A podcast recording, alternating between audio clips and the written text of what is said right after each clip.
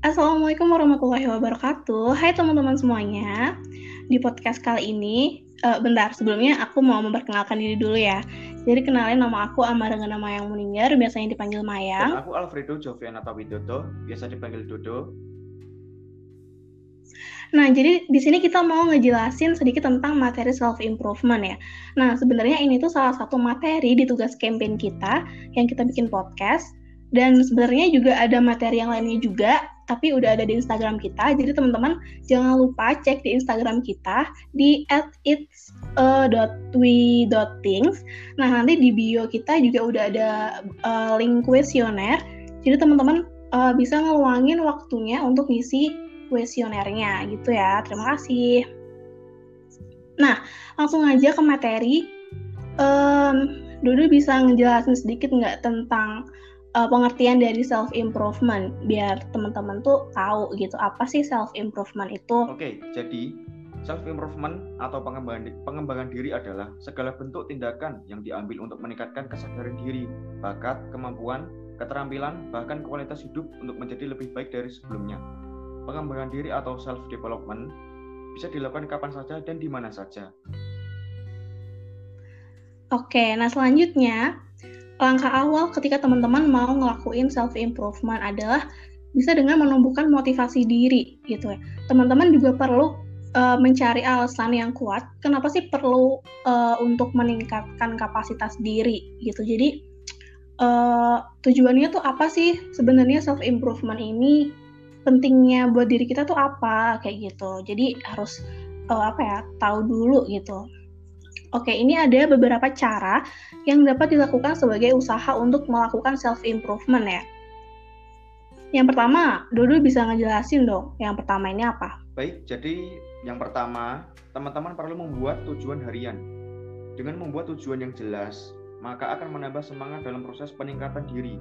Teman-teman memang harus memulainya dengan membuat tujuan dan apa saja yang ingin kita capai dengan melakukan self-improvement. Oke, itu yang pertama ya teman-teman. Yang kedua ini ada uh, update ilmu teman-teman tiap hari gitu. Jadi salah satu cara untuk mengupdate ilmu ini tuh dengan uh, membaca gitu. Jadi apa ya, pasti kan teman-teman pernah dengar tuh uh, ada kalimat kayak gini, membaca sama dengan membuka cakrawala. Jadi teman-teman bisa kayak uh, bikin jadwal membaca buku. Pokoknya di tiap harinya tuh uh, ngeluangin waktu gitu. Seenggaknya ya satu jam gitu. Kalau nggak dua jam gitu ya, doya buat ngebaca buku. Dengan apa namanya bisa menambah wawasan juga gitu. Yang ketiga apa nih? Oke. Yang ketiga ada ciptakan lingkungan yang mendukung dan positif. Jadi, teman yang mendukung dan batasi berinteraksi dengan teman yang menghambat mimpimu. Karena dalam proses peningkatan diri, pasti sangat membutuhkan dukungan dari lingkungan sekitar. Karena dukungan akan sangat berpengaruh pada sikap maupun emosi. Hmm, gitu. Oke, jadi aku jelasin dikit ya. Jadi kalau misalnya teman-teman punya teman ya, uh, ya kita kan berteman uh, bisa sama siapa aja gitu ya, Do ya. Maksudnya kita nggak memandang dari sudut apanya kayak gitu. Nah, misalnya ada teman yang, misalnya kamu, misalnya teman-teman gini, uh, ikut organisasi, ya atau lagi ngelakuin apa gitu. Tapi teman kalian tuh kayak ngajak, uh, ayolah kita nongkrong aja daripada daripada ngelakuin yang nggak jelas gitu. Ya kalau menurut mereka emang tuh nggak jelas gitu kan. Tapi kalau menurut kita tuh itu penting gitu buat diri kita. Jadi buat teman-teman yang misalnya ada teman yang kayak ngehambat kayak gitu tuh e, bisa gitu kayak dijelasin sedikit, terus cari alasan buat nggak nggak nggak ikut buat nongkrong kayak gitu. Terus juga e, teman yang ngedukung itu juga penting banget. E, apa ya? Maksudnya tuh mereka tuh nge-support kita, jadi kita kita lebih semangat gitu ya, Do ya. Oke, jadi uh, self improvement ini tuh sebagai bentuk menghargai diri sendiri ya teman-teman, dengan menggali potensi dengan uh, dan mengasahnya gitu, menjadi kemampuan yang membuat percaya diri dalam mencapai tujuan hidup. Nah, tentu tujuan hidup ini tuh uh, masing-masing orang tuh juga berbeda gitu. Namun, namun secara umum pasti sama, yaitu dengan uh, memperoleh kenyamanan dan ingin semua impian ini tuh dapat ter- terwujud gitu. Selanjutnya, Dodo bisa jelasin? Oke, tetapi uh, di lingkungan kita, banyak juga yang belum berhasil mewujudkan impiannya dan memicu timbulnya rasa putus asa dan ingin menyerah. Oleh karena itu, ketika teman-teman merasa putus asa dan ingin menyerah dalam mewujudkan impian, tetap harus melakukan self-improvement sehari-hari agar mereka bisa mendapat ide, rencana self-improvement yang tepat bagi hidup Anda. Oh gitu, oke. Jadi, uh, misalnya kita kayak, jadi gini ya, teman-teman, kita tuh misalnya mau ngelakuin self-improvement, tapi kita tuh kayak ngerasa gagal banget, uh, kayak udah capek banget, udah ngelakuin uh, banyak cara, tapi kayak kayak nggak ada hasil gitu. Nah, jadi ini ada uh, apa ya, ada tips gitu ya, tips atau apa ya ini. Jadi ini ada tujuh self-improvement yang harus kita terapkan dalam hidup, terutama kita terutama ketika kita udah ngerasa kayak putus asa, udah menyerah dulu gitu. Nah, jadi yang pertama ini ada uh, mulai kembali kehidupan dengan rencana yang tepat. Jadi uh, gini ya, mungkin rencana kita sebelumnya tuh udah gagal, tapi terus kita kayak mikir bahwa uh, kalau misalnya kita mau ngelakuinnya lagi tuh kita bakal gagal, gagal lagi gitu loh, sama aja. Tapi sebenarnya tuh enggak ya teman-teman, jadi tuh salah banget. Jadi nanti teman-teman coba uh, bangkit ya kan dari keterpurukan itu, kayak rasa udah udah ngerasa udah capek banget. Nah, bikin tuh kayak misalnya mulai mulai mulai lagi gitu loh dari awal dengan rencana-rencana yang baru, yang menurut kita nanti tuh bakal bakal apa namanya kayak bakal mungkin bisa berhasil gitu. Karena apa ya, rasa khawatir, takut, marah, frustasi tuh pasti bakalan ada gitu. Tapi anggap aja kalau semua perasaan itu tuh emang apa ya, ya selalu datang gitu loh, hambatan-hambatan kecil itu pasti wajar banget gitu kan. Nah, tapi bukan berarti juga kayak segala hambatan itu e, bisa menghambat langkah kita terus-menerus gitu. Dan kita harus tetap semangat untuk ngejalanin uh, tujuan kita, gitu. Yang kedua, ada apa nih, Do? Jadi, setelah memulai kembali kehidupan dengan rencana yang tepat, langkah kedua adalah sadari apa yang menjadi kekuatan dan kekurangan dalam situasi apapun. Memiliki kesadaran diri yang kuat akan membantu kita untuk menghadapi segala permasalahan dan tantangan apapun di dalam hidup. Masalah kecil atau besar, tantangan sulit ataupun ringan, semuanya tidak akan menjadi masalah bagi kita. Arahkan semua kesulitan hidup kita menjadi penguat yang membuat kita menjadi semakin hebat dalam melakukan dunia. Sadari bahwa setiap orang memiliki kesulitan hidupnya masing-masing. Oke, itu yang kedua ya teman-teman. Uh, yang selanjutnya, yang ketiga, yaitu luangin waktu untuk mengevaluasi kembali tujuan hidup kita. Jadi ada saat dimana kita tuh udah ngerasa kayak menggebu-gebu dengan tujuan hidup yang kita miliki gitu kan. Namun ada juga saat dimana kita ngerasa bahwa apa yang kita lakukan ini tuh sia-sia gitu. Atau kita udah merasa uh, perjuangan kita tuh nggak akan bisa kebawa kita menuju tujuan yang yang yang diharapkan gitu. Namun uh, teman-teman uh, memiliki alternatif lain untuk terus maju dan berjuang daripada hanya meratapi keadaan nasib yang ada gitu, kegagalan yang ada gitu. Jadi cari uh, seorang mentor ya yang yang bisa dipercaya gitu, terus uh, apa namanya seseorang yang kita hargai dan kita yakini bahwa dia tuh dapat ngebantu kita dalam meraih tujuan yang diharapkan itu. Terus uh, teman-teman bisa ngajak mereka untuk membantu kita dalam mengevaluasi kembali tujuan yang telah dibuat dan membantu kita agar tetap fokus pada tugas-tugas yang ingin diselesaikan, kayak gitu.